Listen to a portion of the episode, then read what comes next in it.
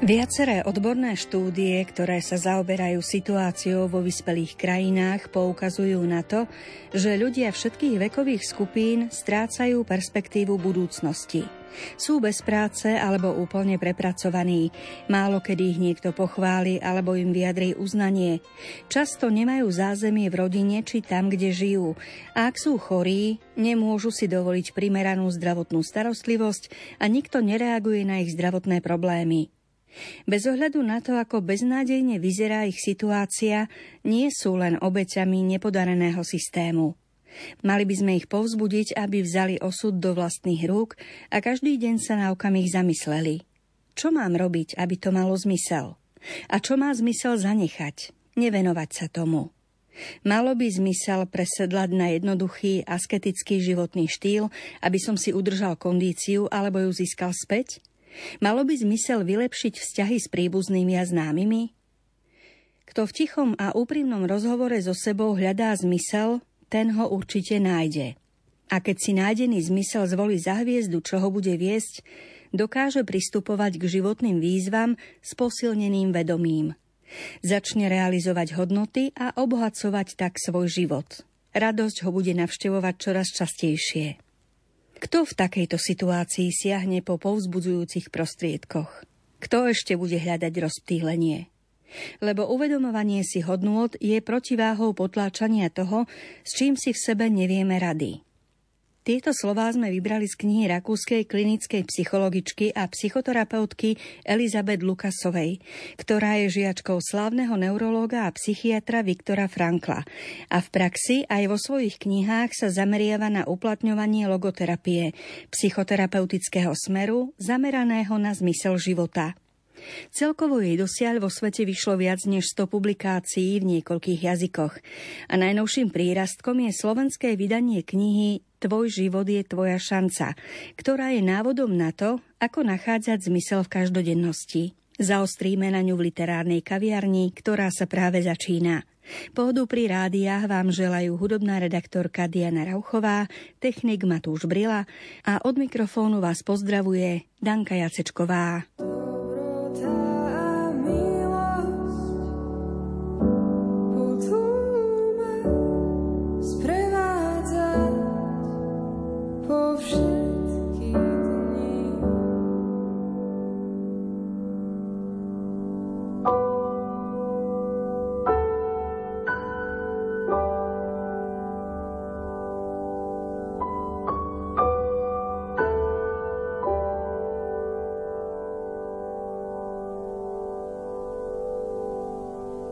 Čo znamená klásť si v rámci konkrétnych každodenných situácií otázky o zmysle a ako sa dajú zodpovedať na základe získaných skúseností? Pozrime sa detailne na úspešné logoterapeutické riešenie životnej situácie z pera jednej zo žiačok psychoterapeutky Elisabeth Lukasovej. Išlo o jej šesťdesiatdvaročnú ovdovelú známu. Sťažovala sa na únavu, nechuť, namrzenosť, slabosť a otrávenosť. Práve sa presťahovala zo svojho letného domčeka do zimného bytu, v ktorom bolo počas chladného obdobia príjemne teplo a pohodlne. Teplo a pohodlie ju však nerozveselili. Uvažovala preto, že sa so zlým rozpoložením obráti na domáceho lekára, hoci od predpísania receptu si veľa nesľubovala. Moja žiačka navrhla, aby najprv skúsili spoločné rozhovory. Opýtala sa známej, či sa u nej vyskytovali podobné stavy aj v letnom domčeku. Nikdy, uistila ju. Tam mi bolo dobré. Moja žiačka teda zisťovala, aký je rozdiel medzi týmito dvomi miestami. Panej to nebolo hneď jasné. Začala o tom uvažovať, až napokon jeden rozdiel našla. Letný domček stál v záhrade a práca v nej jej prinášala potešenie. Do vyvýšených záhonov vysadila kvety v osobitne vkusných farebných kombináciách a piplala sa s obdobím kvitnutia kvetov tak, aby vždy vykvitli dve až tri kombinácie podobných odtieňov. Moja žiačka pozorovala jej žiariacu tvár počas rozprávania a s úľavou konštatovala, že v tomto prípade očividne nehrozí chorobná depresia. Depresívni ľudia sotva vnímajú niečo pozitívne, vrátane toho, čo sa udialo v minulosti. Existuje ešte nejaký rozdiel medzi vašim letným a zimným bývaním? Panej napadli ďalšie veci. V lete zvykla často tráviť popoludnia s malou dcérou svojej susedy, ktorá bola ustavične pod časovým tlakom a nevedela sa dostatočne postarať o svoju ratolesť.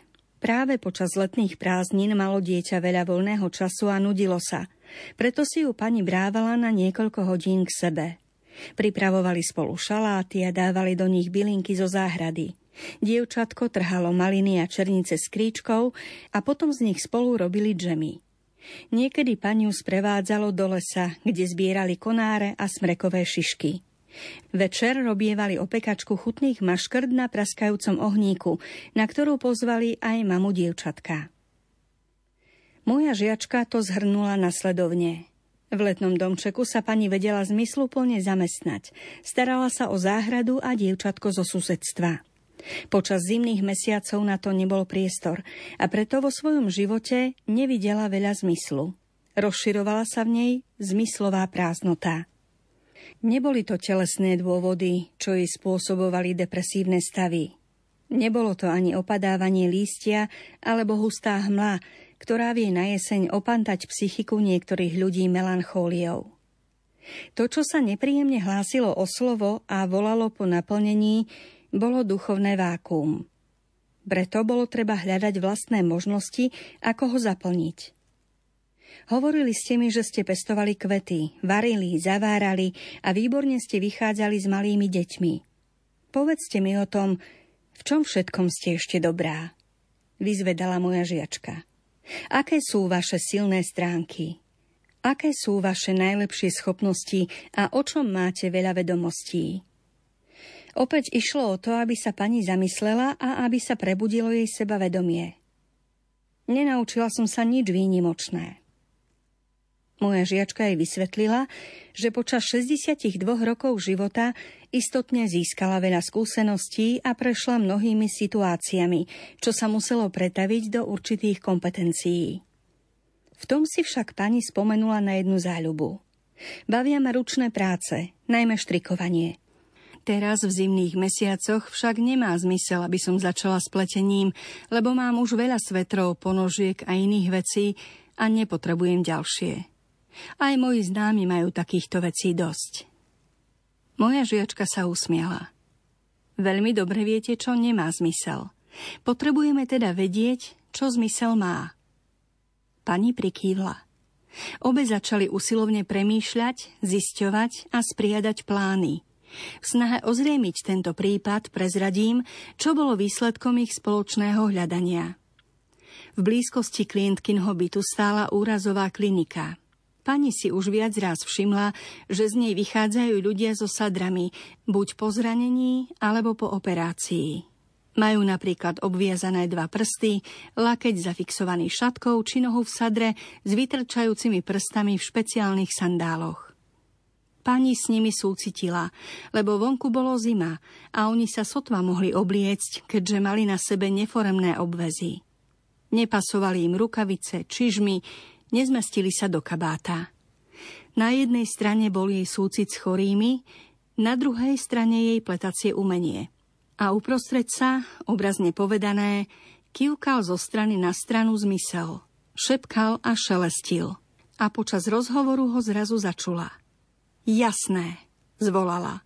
Mohla by som pre nich pliesť špeciálne rukavice, ponožky, rukávniky a hrejivé pokrývky pliec. Nebol by to pre mňa vôbec problém, len by som musela vopred zistiť rozmery a zaznačiť si, kde má byť gumička, aby vlnené kúsky dobre držali a dali sa ľahko obliecť a vyzliecť. Oči sa jej rozžierili nadšením. Poznám hlavnú sestru v nemocnici. Hneď zajtra si s ňou dohodnem termín a prednesiem jej svoj návrh. Tá bude prekvapená. Službu budem ponúkať ako dobrovoľníčka a dám si preplatiť len náklady na vlnu. Okrem toho, veľa zvyškovej vlny mám aj doma. Ale farby? Tie musia veru ladiť s bundami, kabátmi a nohavicami zranených pacientov. Presne tak, ako počas leta moje kvety vo vyvýšených záhonoch. Jediné logoterapeutické stretnutie mojej žiačky stačilo na to, aby natrvalo vytrhla svoju známu s pazúrou mrzutosti a nespokojnosti. Celú zimu sa u nej neobjavili slabosť ani únava. Prežila ju veľmi aktívne. Tak aktívne, až jej oddelenie nemocnice, na čele ktorého stála spomenutá hlavná sestra, poslalo k Vianociam do jej zimného bytu kôš plný vyberaných hlavodok v mene mnohých vďačných pacientov. Nenaučili sme sa od Frankla, že radosť je oddanou družkou zmyslu? Radosť rozkvitla aj v tomto prípade a navštívila šesťdesiatdvaročnú osamelú paniu na Štedrý večer. Prišla by k nej aj vtedy, keby pani zašla za svojím lekárom a on by ju v dobrej viere zásobil antidepresívami. Tento príklad poukazuje ľahko pochopiteľným spôsobom na to, čo Viktor Frankl mnohými metódami spracoval vo svojich odborných dielach. Človek túži po úlohách, ktoré zodpovedajú jeho talentu a sú konštruktívne.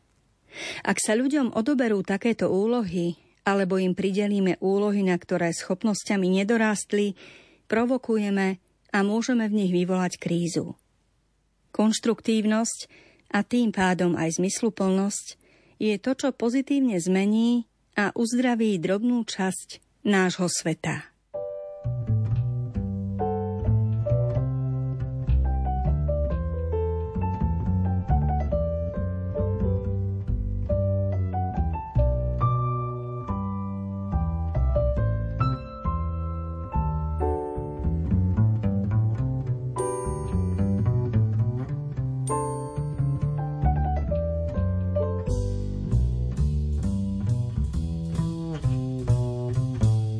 Oh,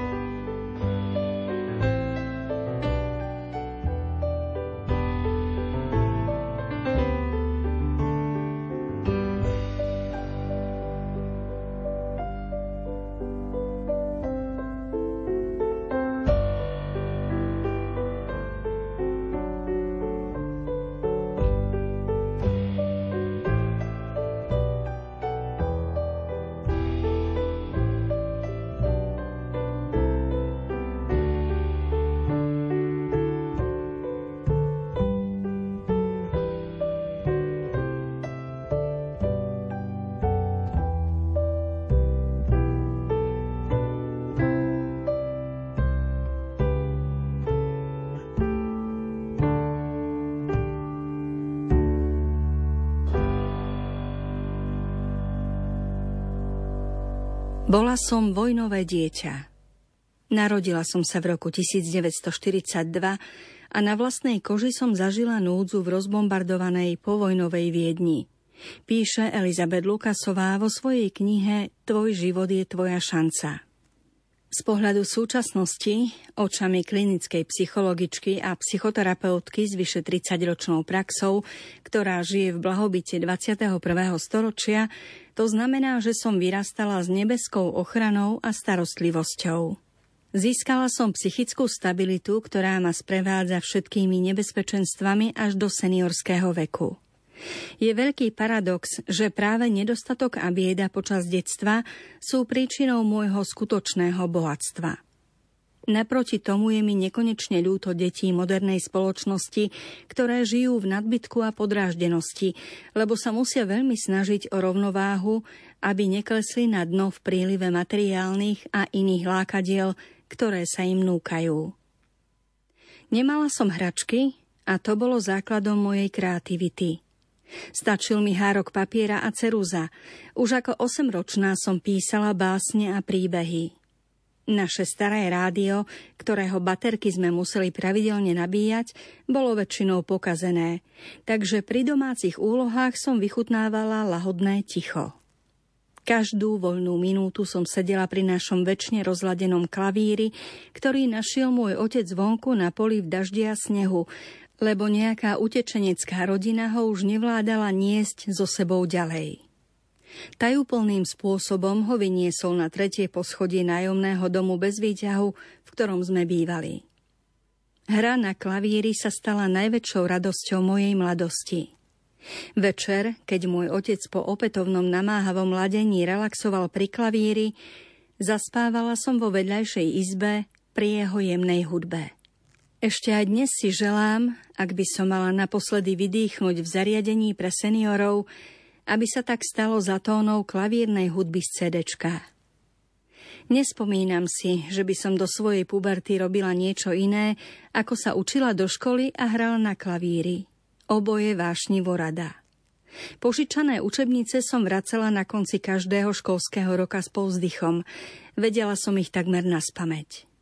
Opotrebované noty boli vždy darčekom na Vianoce, som zahrala stovky ráz, až sa úplne rozpadávali. Strážila som si ich ako poklad. Hlboko som obdivovala, a zaslúžene, svoju starú učiteľku klavíra, dôchodkyňu, ktorá sa finančne držala nad vodou vďaka vyučovaniu. Neraz som videla, ako pred jej dverami stálo dieťa. Plakalo a jachtalo, že mama už nemá pol šilinga na hodinu klavíra. Napriek prázdnym rukám pozvala také deti dnu a učila ich hrať, hoci ona sama nemala dosť prostriedkov na kurivo a v zime sme u nej sedávali v kabátoch. My deti sme ju nesmierne ľúbili.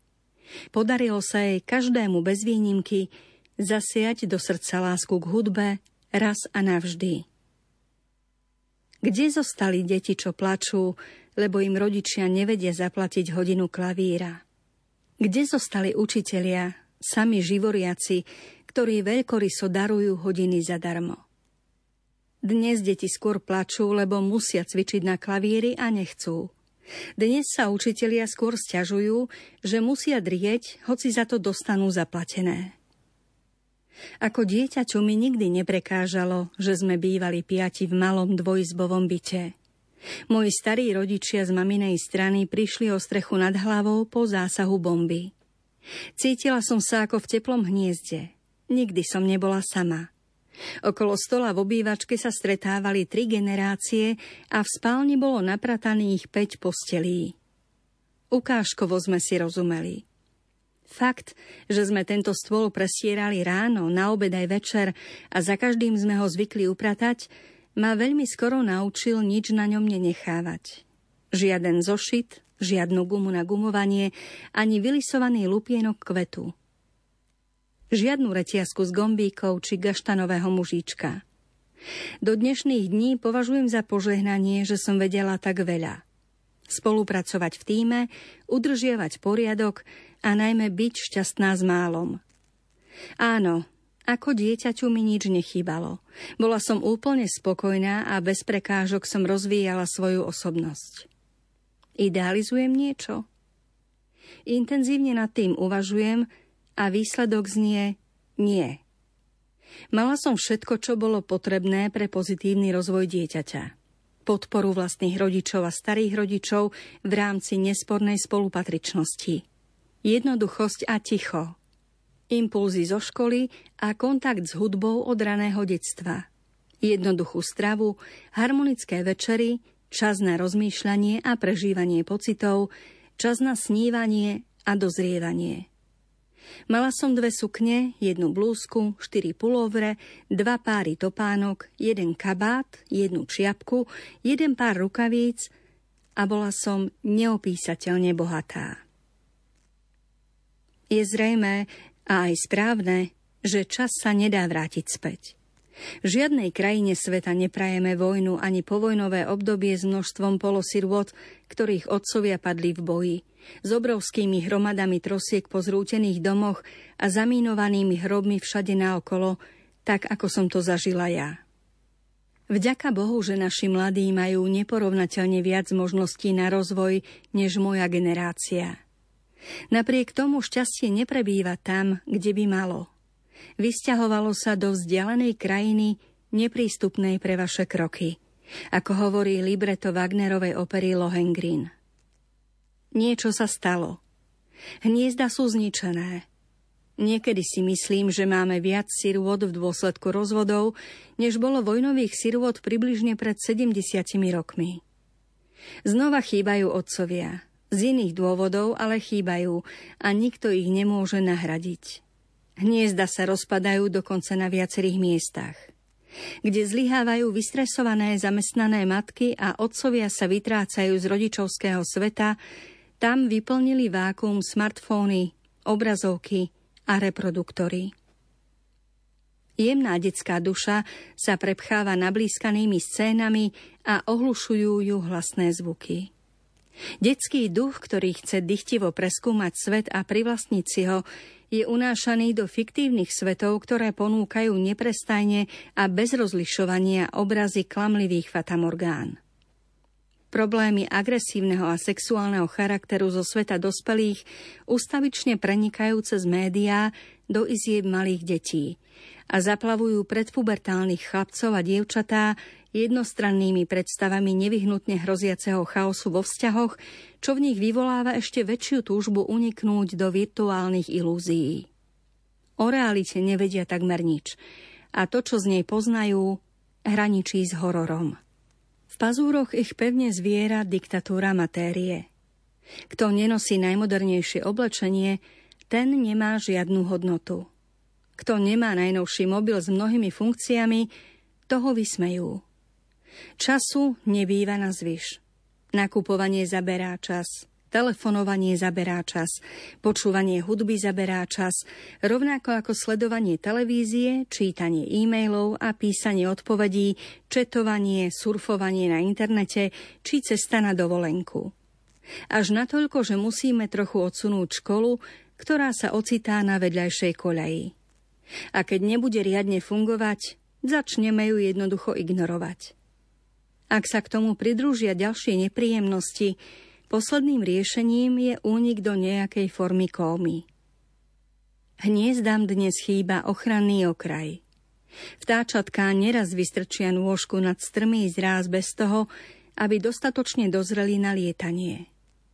Vydané na pospas nespočetným reklamným sloganom a tisícorakým lákadlám, konfrontované s politickou a kultúrnou dekadenciou ľudstva, čo sa zadýchčane mení a chrchle, udržiavajú rovnováhu na hrane zvyšných ľudských hodnôt a pevne sa držia techniky, ktorá jediná sľubuje pokrok, riešenie problémov a budúcnosť. Ach, aké klamlivé! Tušíte prečo? Samozrejme, no alternatíva je v nedohľadne a zdá sa, že falošná nádej je lepšia ako nič. Napokon dosiahneme vrchol prudkého rozmachu, ktorý neberie ohľad na budúcnosť a počase pohodlne sklzneme do doliny zmýšľania na spôsob hlavná vec, že dnes sa mám dobré. Odtiaľ sa nám už nechce vrácať na desivo pôsobiaci vrchol. Čo môže pomôcť? Najmä ticho, ticho a ešte raz ticho. Ale ticho bez elektronickej schránky. Deťom treba hodiť záchranné lano a vytiahnuť ich zo záplavy lákadiel, aby sa spamätali a zamysleli. Konkrétne to znamená, že ich rodičia, nevlastní rodičia, príbuzní a známi im vlastným životom ukážu, že ticho lieči, je príjemné a osoží zdraviu.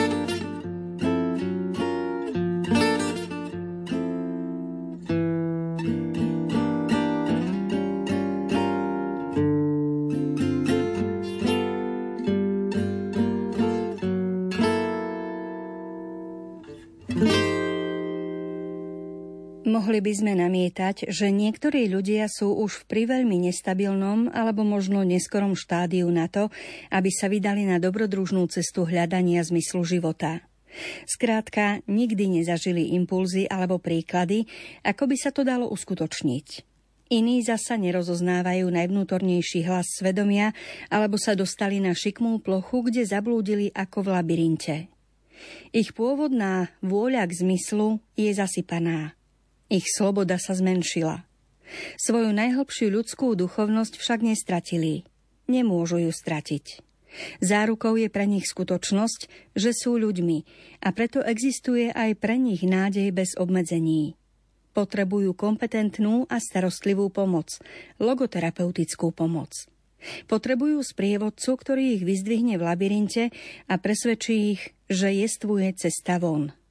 Niekoho, kto s nimi vyskúša nové možnosti, predstaví im nový životný priestor, podporí ich pri koncipovaní životných vízií a plánov a celkovo podnieti ich chuť vydať sa na cestu dobrodružstva pri hľadaní zmyslu. Jedným z prvých krokov môže byť listovanie v inšpiratívnej knihe Tvoj život je tvoja šanca od Elisabeth Lukasovej, ktorú sme vám predstavili v dnešnej literárnej kaviarni. Za pozornosť vám ďakujú Matúš Brila, Diana Rauchová a Danka Jacečková.